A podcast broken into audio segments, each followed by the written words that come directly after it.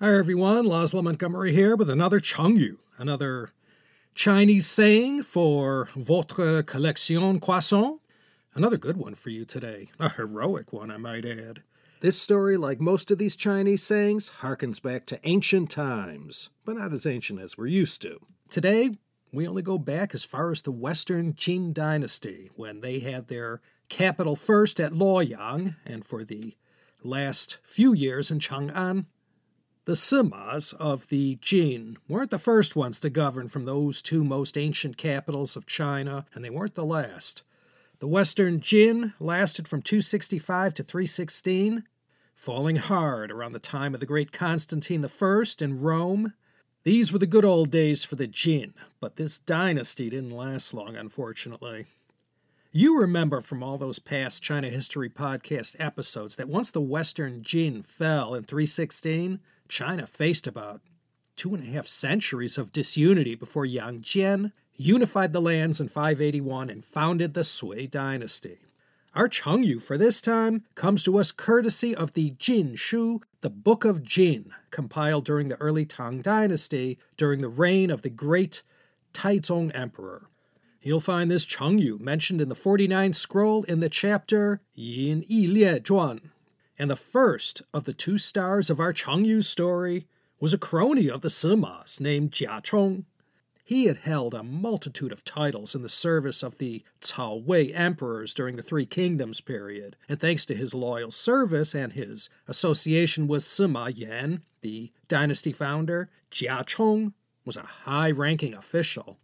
You may recall Jia Chong's daughter, Jia Nanfeng, from one of the sayings from last season, Gou Wei Xu Diao. She was the no good empress of the dim witted and ill fated Emperor Hui.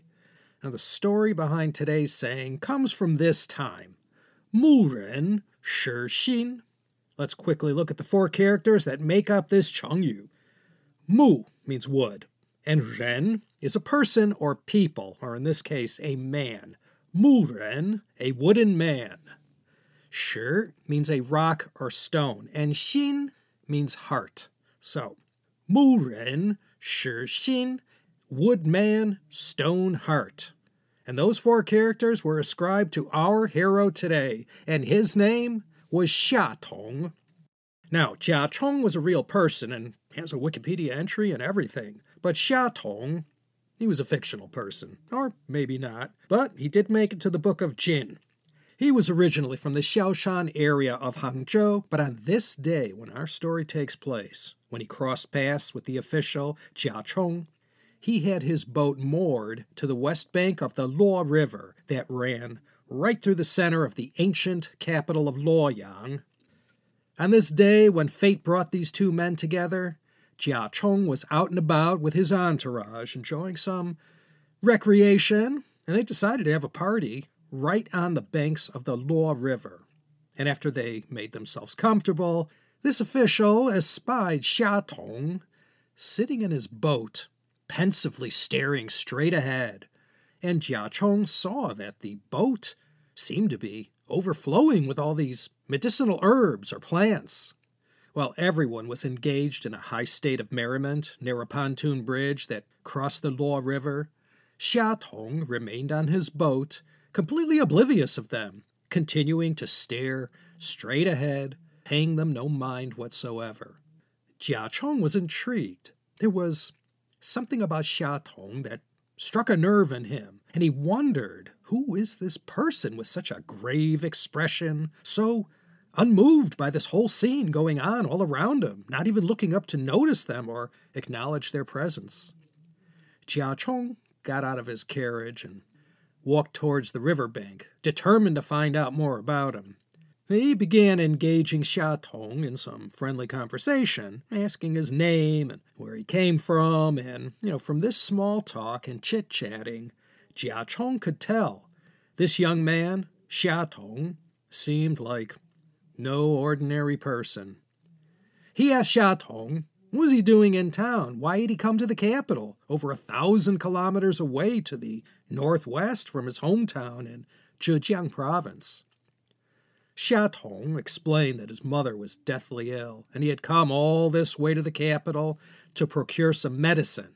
This explained the dried herbs and whatnot that filled up his boat. Jia Chong inquired why such a seemingly intelligent and capable guy like him lived out in the sticks and hadn't tried to make it in the city and perhaps become an official. Xia Tong grew somber, and his mood changed at once. He said, The life of an official, serving in the government, wasn't for him. He said he knew all about the evils perpetrated by government officials for the sake of power. Politics wasn't his cup of tea. He had become fed up with the ways of people and society and yearned for a life that was pure and that embraced all the old values.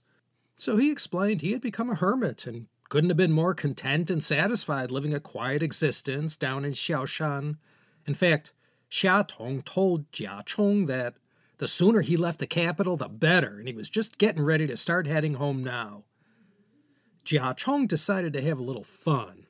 As their little encounter warmed up, Jia Chong requested a few things of Xia Tong. For example, first he tested him how well he could steer his boat in the middle of the Luo River.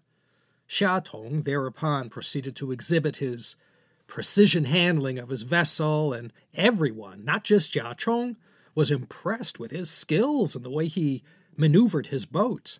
Then he asked Xia Tong to sing for everyone a song from his hometown. Xia Tong thereupon began singing a song that harkened back to the times of Yu the Great, the legendary Xia dynasty founder, as well as the fabled Cao E, who, as legend goes, died in 143 trying to save her drowning father.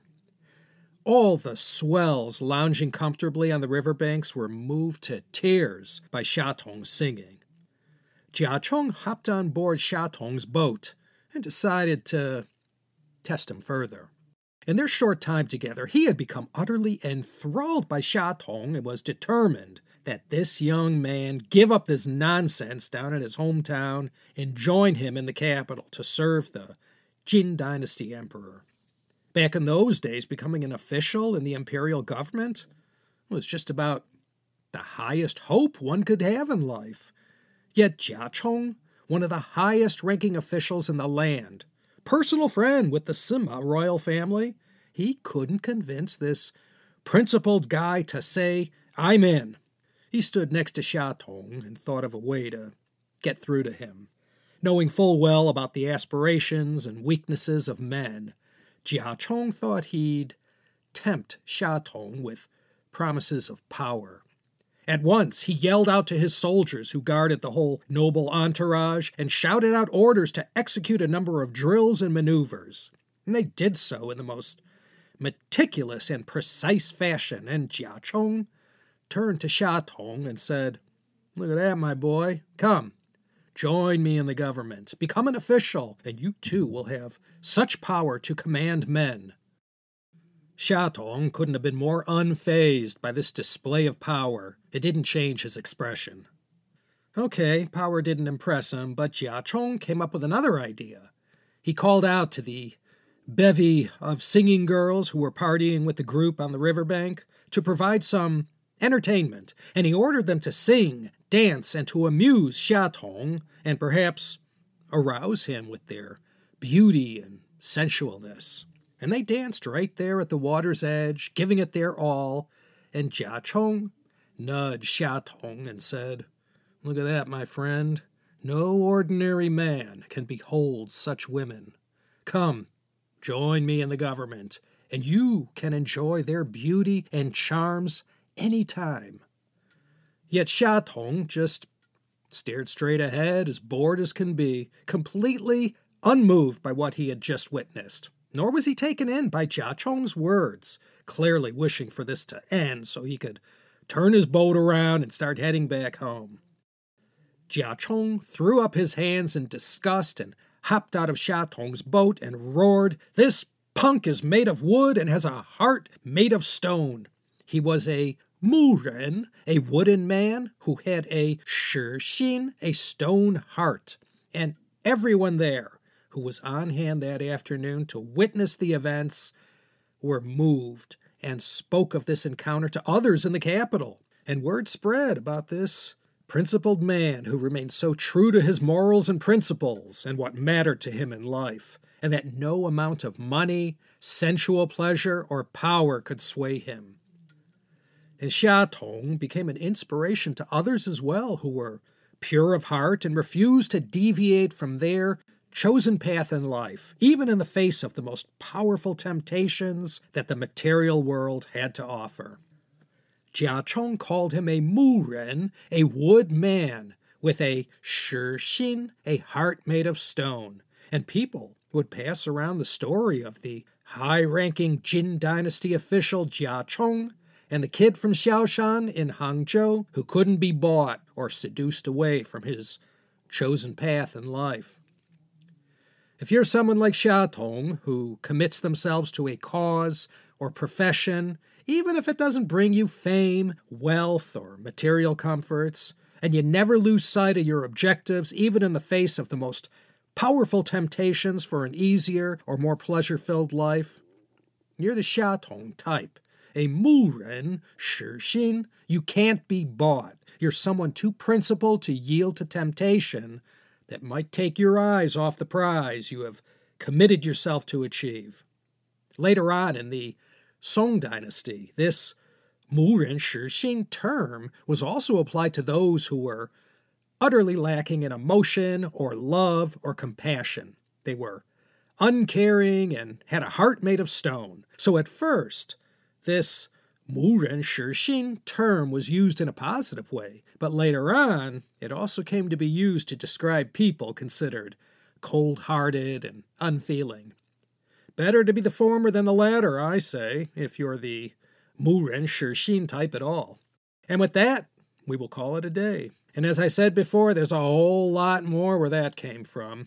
Remember, if you want to learn more about the Jin dynasty, or any dynasty for that matter, go check out our brother program at the China History Podcast, one of the several offerings available from teacup.media.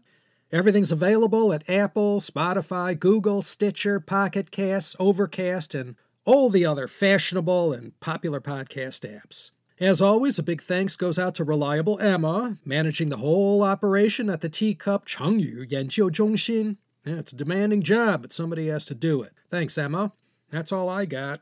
Laszlo Montgomery here, thanking you for listening and signing off from fantastic LA in the state of California, admitted into these United States back in September of 1850, first year in the unhappy reign of the Xianfeng Emperor.